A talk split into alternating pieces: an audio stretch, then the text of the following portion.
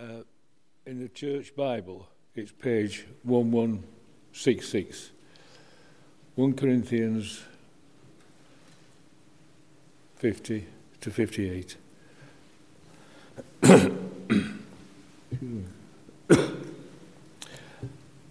I declare to you, brothers and sisters, that flesh and blood cannot inherit the kingdom of God, nor does the perishable inherit the imperishable. Listen, I will tell you, I will tell you a mystery. We will not all sleep, but we will all be changed in a flash, in the twinkling of an eye, at the last trumpet. For the trumpet will sound, the dead will be raised imperishable, and we will be changed. For the perishable must clothe itself with the imperishable, and the mortal with the immortal, immortality. When the perishable has been clothed with all the imperishable, and the mortal with immortality, then the saying that is written will come true. Death has been sw- swallowed up in victory. Where, O oh, death, is your victory? Where, O oh, death, is your sting? The sting of death is sin, and the power of sin is the law. But thanks to God, but thanks be to God. He gives us the victory through our Lord Jesus Christ. Therefore, my dear brother and sis- brothers and sisters, stand firm. Let nothing move you. Always give yourselves f- fully to the work of the Lord, because you know your word, labour is the Lord, in the Lord is not vain. This is the word of the Lord.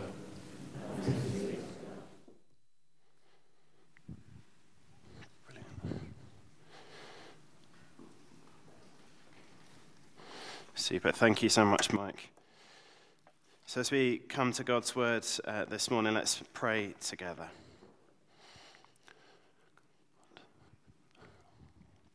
Father God, as we come to your word, we pray that you would make it live in us.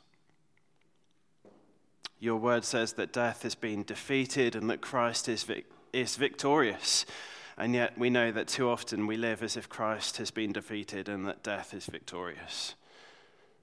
Oh Lord, so we pray and we beg you, please make the truth of Jesus' resurrection gloriously alive in us that we may be a people who are more gloriously alive in Him. Come now, by your Spirit, we pray, and do this work in our hearts, for it's what you alone can do. Amen. I wonder if you've heard this poem read at a funeral you've attended. Do not stand at my grave and weep. I am not there. I do not sleep. I am a thousand winds that blow. I am the diamond glint on snow. I am the sunlight on ripened grain. I am the gentle autumn rain. When you wake in the morning hush, I am the swift uplifting rush of quiet birds in circling flight. I am the soft starlight at night. Do not stand at my grave and weep. I am not there. I do not sleep.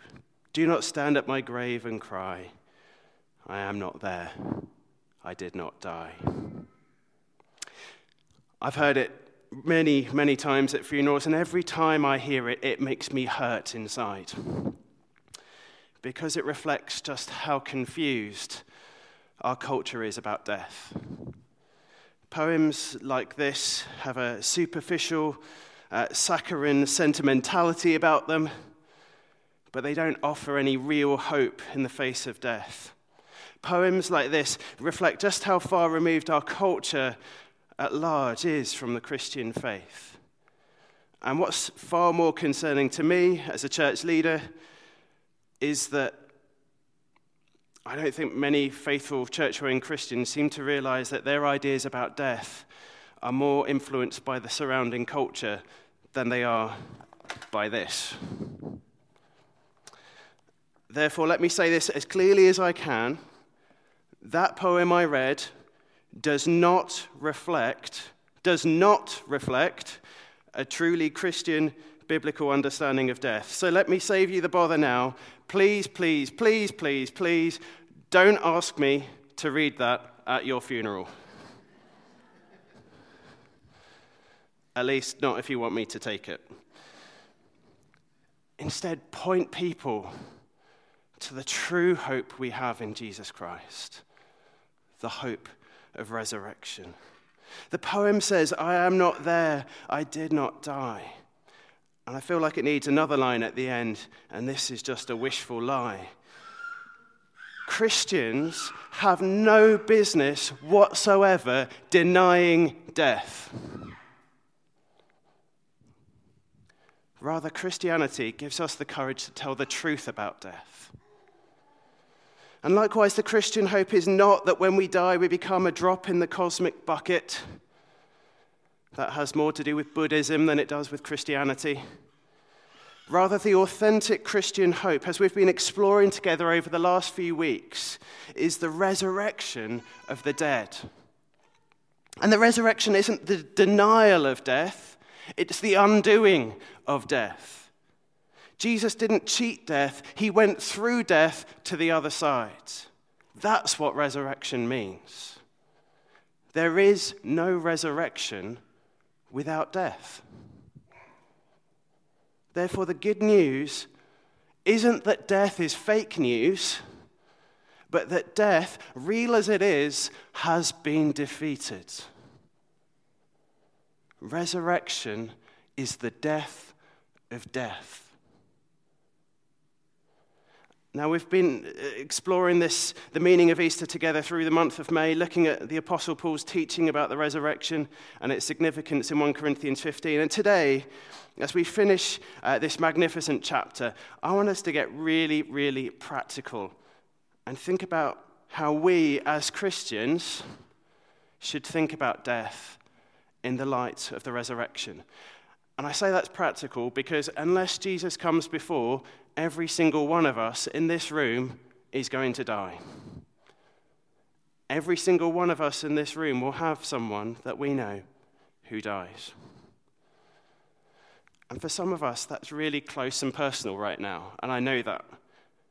And I hope that this will help us process that and ask the question well, how does being a Christian give us a different perspective on death from our neighbor next door who doesn't share that faith? How does it change it for us as those who believe in a crucified and risen Messiah? And as we look together uh, at this last bit of Paul's teaching on the resurrection, I think we're going we're going to learn three things, or I hope we are. First, that death is not a dead end, but the road to resurrection. Second, that death is an enemy, but a defeated enemy. And third, that death's defeat gives us purpose in the present. So that's where we're going. Let's start with number one. Death is not a dead end, but the road to resurrection. Now, many people think of life as a journey and death as our journey's end. And clearly, there's some truth in that. But it's not quite the whole truth. Listen again to what Paul says in verse 54. When the perishable has been clothed with the imperishable, and the mortal with immortality, then the saying that is written will come true Death has been swallowed up in victory. Last week, if you were here, Angie uh, unpacked the meaning of Paul's words about the resurrection body. And Paul likens our current bodies to a seed of our resurrection bodies, in continuity with what has gone before, but as different for, uh, as an acorn is from an oak tree. Now, to change the image just a little, uh, let's consider the metamorphosis of a caterpillar into a butterfly. When a caterpillar forms a chrysalis, is that the end of the caterpillar?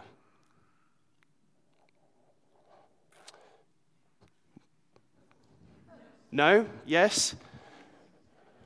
Yes and no, isn't it? It's the end of its life as a caterpillar but the butterfly isn't an entirely new creature altogether, is it? It's in continuity with what's gone before, but it's different. It's a new kind of creature, not a new creature. Does that make sense? Well, the Apostle Paul uses this metaphor, uses the metaphor also here of, of clothing to get across this point. The perishable must clothe itself with the imperishable, and the mortal with immortality. Now, if someone were to get rid of all my clothes and buy me an entirely new wardrobe, I would still be Steve Harvey. But I'd be a new look Steve Harvey, and some of you might be thinking he needs it. Death is not the end for those who belong to Christ. Paul says this earlier in the chapter For as in Adam all die, so in Christ all will be made alive. But each in turn Christ the first fruits, then when he comes, those who belong to him. So, going back to this image of life as a journey, the reality of resurrection turns a terminus, the journey's end, into a tunnel. It's not the end of the journey, but it's the end of this part of the journey. For those of us who have joined ourselves to Jesus in faith, we have a connection leading to resurrection life. It's not end of the line, it's all change, please. Do you see the difference? There's a prayer in the old monastic service of Compline, night prayer, which begins like this It says, Lord Jesus Christ, Son of the living God, who at this evening hour lay in the tomb and so hallowed the grave to be a bed of hope for all who put their trust in you. Through his death, Jesus fully identified with, with all of us in our deaths. And in doing so, Michael Lloyd explains he shared with us the lifelessness that is otherwise the terminus of our earthly journey. But his very presence in the grave transforms it. And because the Father raised Jesus from the dead on that first Easter Sunday, now the grave is no longer a dead end, but the road to resurrection. Pope Gregory the Great says that through the death and resurrection of Jesus, God has made this abyss, death, into a way. The martyred German pastor and theologian Dietrich Bonhoeffer's final words sum this up well. As he was led away by the Gestapo to his execution, he said, This is the end. For me, the beginning of life. There's someone who knew the Christian hope. We will not all sleep, Paul says in verse 51. The early Christians spoke about death as falling asleep. It was a euphemism, an indirect way of referring to something a bit embarrassing or unpleasant, in the same way that today we speak of someone passing away. But as the biblical scholar Andrew Wilson explains, their habit, the early Christians' habit, is far more biblical and hope filled than ours. The image of sleeping points forward to a day when we will wake up and rise, bodies and all, rather than merely passing away into an ethereal land of shadows. The image of sleeping implies waking. You don't sleep indefinitely. Your time of sleep will end and then you'll wake. Therefore, let, can I just encourage us all, as a bit of a discipline to ourselves, why don't we try speaking of those who have died in the faith as those who have fallen asleep in the Lord? Let's try that. Let's recover this biblical way of thinking about death. Let's say again of the faithful departed, may they rest in peace and rise in glory. That's the Christian hope. But let's also be mindful of the sad truth of what this means for those who die without Christ. Going back to that metaphor of life as a journey, when we put our trust in Jesus, he brings us with him into resurrection. But for those who don't put their trust in Jesus, death is the end of the line. Henry Nouwen explains hell is a second death. Just as there is an eternal life, there is an eternal death. Our first death can be a passage not only to eternal life, but also to eternal death. Looking at hell as a second death takes away the images of eternal suffering and torture that are so prevalent in medieval art and literature. It defines hell more as the refusal to choose life than as a punishment for wrongdoing. When we sow death, we will reap death. But when we sow life, we will reap life. It's we who do the sowing. For us, to know death as a passage, not as a dead end, is to begin then to recover the urgency of evangelism. C.S. Lewis gives us a wonderful picture of death as a passageway to resurrection life at the end of the voyage of the Dawn Treader. Have anyone read the, read, read the books or watched the film? Uh, a few.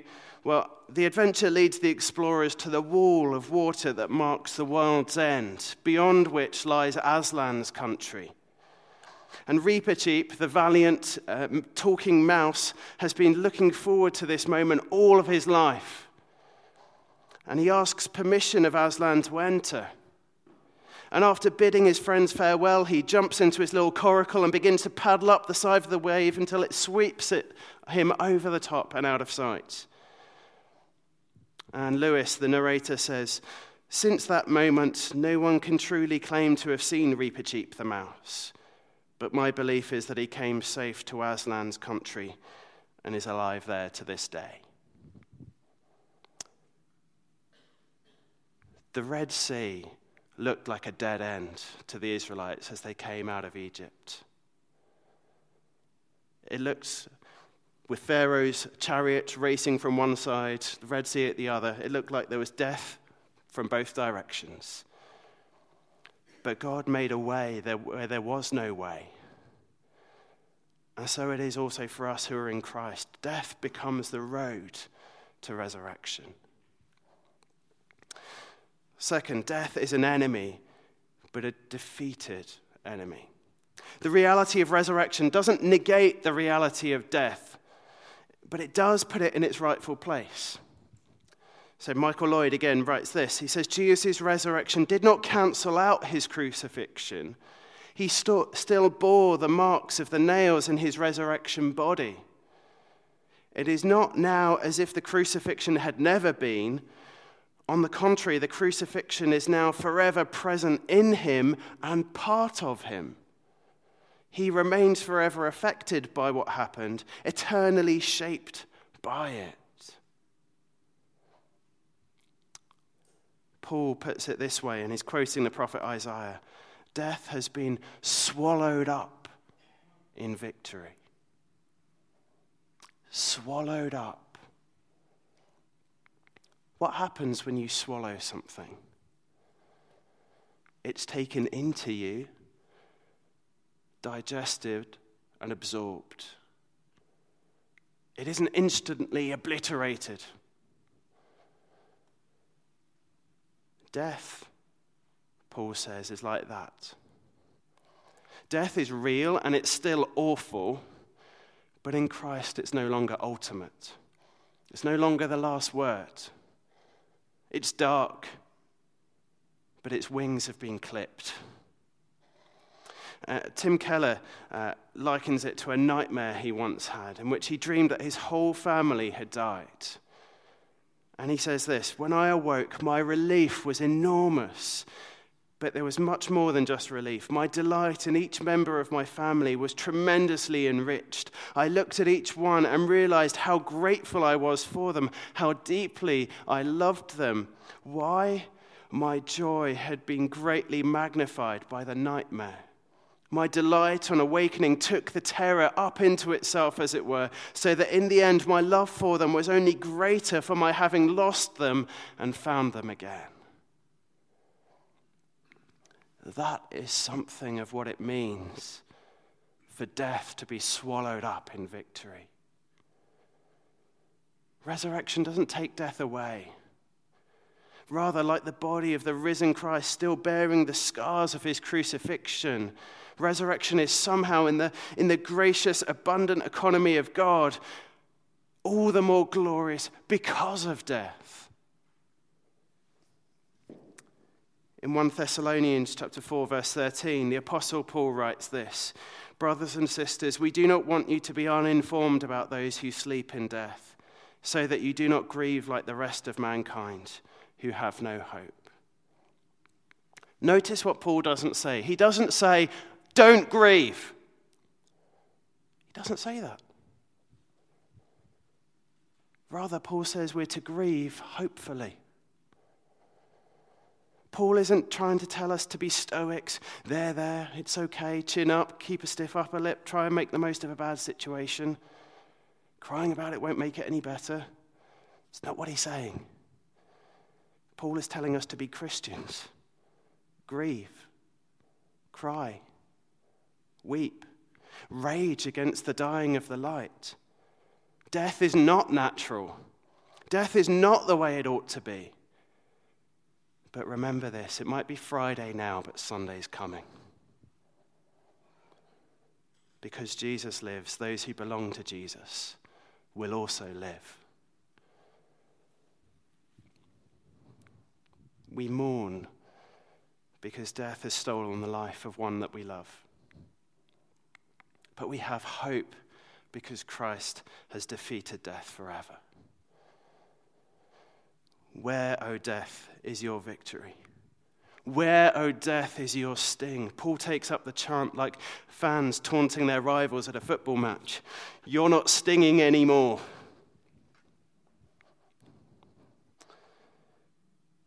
You might get that a little bit later. This is the church's unique hope in the face of death. Not a naive optimism, it will be all right in the end. Not blind denial, I am not there, I did not die. Rather, like the young David standing over the body of the slain giant Goliath, death, Jesus has faced down death and won. At the cross, death didn't just throw the kitchen sink at Jesus, it threw the whole kitchen at him but death couldn't keep him in his grasp. Only those who have faced the full horror of death can know the joy of resurrection. The great challenge for us as Christians is to hold these two truths together. The fact that, yes, death is an enemy. He's not a friend, he's an enemy, but he's a defeated enemy. Plato, uh, probably the most famous Western philosopher of all time, uh, and his writings continue to have a strong influence to this day, often in ways that we're not even aware of. And in one of them, the Phaedo, uh, Socrates asks the poignant question Must not all things at last be swallowed up in death? Well, without Christ, death is the great full stop at the end of life. With Christ, oh, with Christ, death is merely a semicolon. We mustn't belittle death because to belittle death also belittles the resurrection. But we mustn't give death too much credit either. It's kind of like what Jesus is saying about paying taxes to Caesar. Give to Caesar what is Caesar's and give to God what is God's. Don't give to death more than death's due. A Christian attitude to death isn't to make friends with it, but to, to recognize that through the life and the death and resurrection of Jesus, it will ultimately lead us home to God. Jesus fulfilled the law and drew death's sting onto himself. He was stung with the poison of our sin, your sin, my sin. Death unleashed on him all its furious arsenal, so that now he's risen from the dead its firepower is exhausted. Death has lost its sting. That's good news. And thirdly, finally, death's defeat gives us purpose in the present. Listen again to the way that Paul concludes this majestic uh, teaching of Easter that is 1 Corinthians 15. So, uh, last verse, verse 58. Therefore, my dear brothers and sisters, stand firm. Let nothing move you. Always give yourselves fully to the work of the Lord, because you know that your labor in the Lord is not in vain. You know, what? it's hard work following a crucified Messiah. But Paul reminds the Christians in Corinth oh, it's so worth it. Nothing we do for him now will be wasted. even if we can't see the fruits in our own lifetime. Tom Wright explains that Easter has a very this worldly meaning. Jesus is raised, so he is the Messiah and therefore the world's true Lord. Jesus is raised, so God's new creation has begun, and we, his followers, have a job to do. Jesus is raised, so we must act as his heralds, announcing his lordship to the entire world, making his kingdom come on earth as in heaven. The resurrection gives meaning to our lives now. Our work for the Lord now is not building sandcastles where the tide's going to come in and knock it all down. The ways in which we take part in God's work of recreation will echo through eternity. Uh, Rod Searle uh, has uh, a picture at home of him standing outside uh, the home of his beloved Sunderland Football Club. And he's standing by a brick with his name on it as part of a fundraising campaign for its building. And Paul is saying that our work for the kingdom will be a bit like that. There'll be a brick in the wall of the city of God with your name on it. Now, it might not look like much, it's one brick. But put those bricks together, and God, the master builder, will build it into something wonderful. Every loving act we ever do, every difficult but right choice we ever make, Every sacrifice we make for the sake of others is that brick. And we might not see how God's taking it and using it, but He is. The resurrection assures us that our lives now are not a zero sum game. We're not just waiting to die so we can be with the Lord, but rather, as Paul tells the Philippians, there's profitable work to be done now. And Tom Wright puts it better than anyone else I know. He says, It is a matter of the greatest encouragement to Christian workers, most of whom are away from the public eye, unsung heroes and heroines, getting on faithfully and quietly with their God given tasks, that what they do in the Lord during the present time will last, will matter, will stand for all time. How God will take our prayer, our art, our love, our writing, our political action, our music, our honesty, our daily work, our pastoral care, our teaching, our whole selves. How God will take this and weave its varied strand into the glorious tapestry of His new creation, we can at present have no idea. That He will do so is part of the truth of the resurrection, and perhaps one of the most comforting parts of all. Those times when you obey the Lord and you wonder, what is the point? What difference am I making?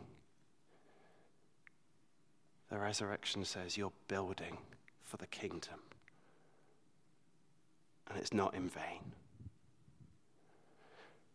As Christians, we're called to live Christ's victory over death. Now, you might be thinking, that sounds great. What does that mean? As I hope that I've made clear in the first part of the sermon, that doesn't mean eating dirt and saying it tastes like ice cream. Victorious Christian living means living in a way that wouldn't make sense if there wasn't a resurrection. Loving your enemies, telling the truth even when it hurts, deciding to serve instead of being served choosing to adopt a wartime lifestyle in order to share more of what you have with others. Coming alongside the people that the world says are a lost cause. Preferring to be wounded rather than to wound. Patiently bearing with the failures of others, believing that they really can change. And even if they don't, it's worth hoping. Mother Teresa once said, Nothing done in love is ever lost. But that's only true if the resurrection is real. If it's not, then everything done in love go up in smoke. The resurrection also means that we shouldn't be afraid of death. Not just our death or the death of our loved ones, but also the smaller deaths of which with which we're confronted every day, like the closure of the luncheon club after 30 years. In God's economy, death doesn't mean failure. And that's really important for us to remember because it, it's so at odds with the way that the world sees things. Often the ending of one thing gives space for the, the growth of another. And Jesus says that himself. He says in John 12, unless a grain of wheat falls to the ground and dies, it remains only a single seed. But if it dies, it produces many seeds. And Paul says the same thing in verse 36. He says, What you sow does not come to life unless it dies. Now, there's a fear among some, uh, especially at this time in the Church of England, uh, that closing church buildings says that God is dead. I understand that. But then I just want to say, where's our faith in the God of resurrection? Perhaps one reason that we don't see new life is because we're too afraid to die. Can't have resurrection without death. C.S. Lewis explains hope is one of the theological virtues. This means that a continual looking forward to the eternal world is not, as some modern people think, a form of escapism or wishful thinking, but one of the things a Christian is meant to do. It does not mean that we're to leave the present world as it is. If you read history, you'll find that the Christians who did most for the present world were just those who thought most of the next. It is since Christians have largely ceased to think of the other world that they've become so ineffective in this. Aim at heaven, and you'll get the earth thrown in. Aim at earth, you'll get neither. As Christians, we're meant to be Easter people. The resurrection of Jesus isn't really meant to be something that we celebrate once a year but something that we live every second of every minute of every hour of every day. It's meant to be in our DNA as Jesus people. So, saints, I want to encourage us and perhaps challenge us as well to think about death as Christians. In a culture that just doesn't know how to deal with the truth of death, will you show that there's another way? Will you remember that Jesus has turned death from a dead end into a road to resurrection? Will you acknowledge the horror of death? Not saying, there, there, it doesn't matter, you know, they're a happier place now. We don't want that. That isn't of any comfort to someone who's just lost a loved one. Death is an enemy. Don't you dare say that it's not but also remind them that it is a defeated enemy. And yes, it hurts, but it doesn't have the ultimate victory. And will you allow, will you allow the resurrection to be your why? Will you allow it to give you mean, meaning to your life here and now? The world is crying out for a better hope than I am not here, I did not die brothers and sisters, we've got one. It's called the resurrection of Jesus.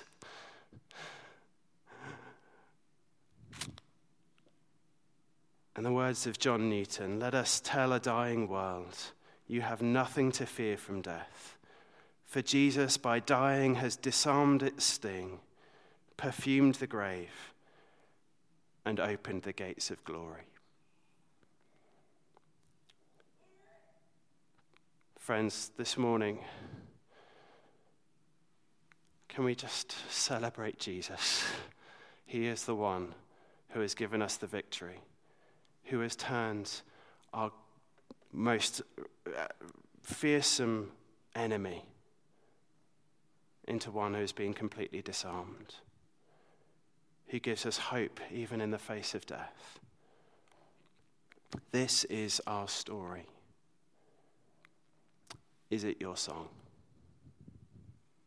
Let's pray. Our Father in heaven, we thank you for the victory that you've given us through our Lord Jesus Christ. Please make the resurrection more than just an idea to us, make it live in us. May it be something that inspires us day to day. May it be something that is as real to us as the law of gravity. Lord, would you embed the hope of resurrection deep within our hearts until it takes, our, takes hold of our imaginations? Lord, would you give us a biblical Christian view of death that allows us to live purposefully, grieve hopefully, and die well? For we ask it in the name of our crucified and risen Saviour, Jesus Christ. Amen.